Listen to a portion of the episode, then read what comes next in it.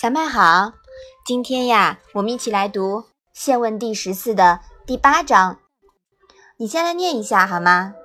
子曰：“为命，必成草创之；世书讨论之，行人子语修饰之，东篱子产润色之。”妈妈，“命”是什么意思呀？“命”啊，是指国家的政令。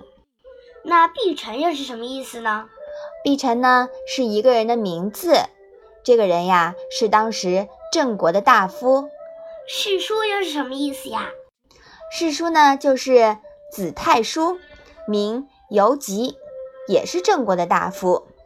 子产死后呀，他是继子产为郑国宰相。那行人又是什么意思呢？行人呢是官名，指的是掌管朝觐聘问。也就是外交事务的官，子羽是谁呀？子羽啊，是郑国大夫公孙辉的字。那东里又是哪个地方呢？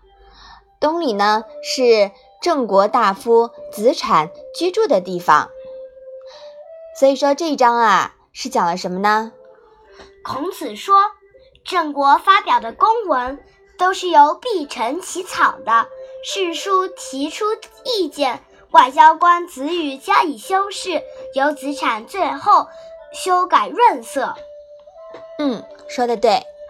这一章啊，讲的是发表一部公文要这么多人一起合作，是吧？嗯。那么也向我们指出了团队分工合作的重要性。我们在子路第十三里面呀，也有好几章强调过团队的重要性。这里呢，把团队里的具体分工啊都描述了一遍，说的很细，是吧？嗯，其实呀，也是道出了团队完成一件事情的更深层次的好处，就是什么呀？考虑更周全，能够降低系统风险。你看，做一件事情，如果过了那么多人的手，是不是就不容易出错了呀？嗯。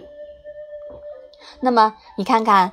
在这一章的四人团队里面呀，如果少了子产时，同样的事情呀，执行就会出问题了。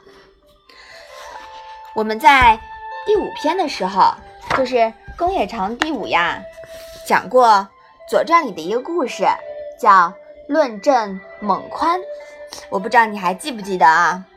这里面呀，就讲到了当子产重病将逝前。对世叔说：“你不能仅用仁德之宽来治理百姓，而要辅以刑法猛政、宽猛结合。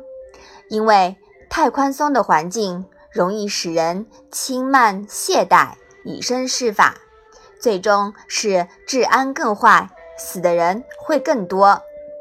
但是世叔啊，不以为然，把夫寿之硕当成了仁慈。”在子产死后，没有按照子产说的去办，结果有百姓聚盗成匪，酿成了大变。史书不得不派兵去围剿他们，死伤众多。史书这个时候呀，才猛然醒悟了，后悔没有听子产的劝告。所以说呀，一个团队去决策一件事情还是很重要的。作为团队的成员呀。真的是缺一不可，是不是啊？嗯，好，我们把这一章啊再来读一下。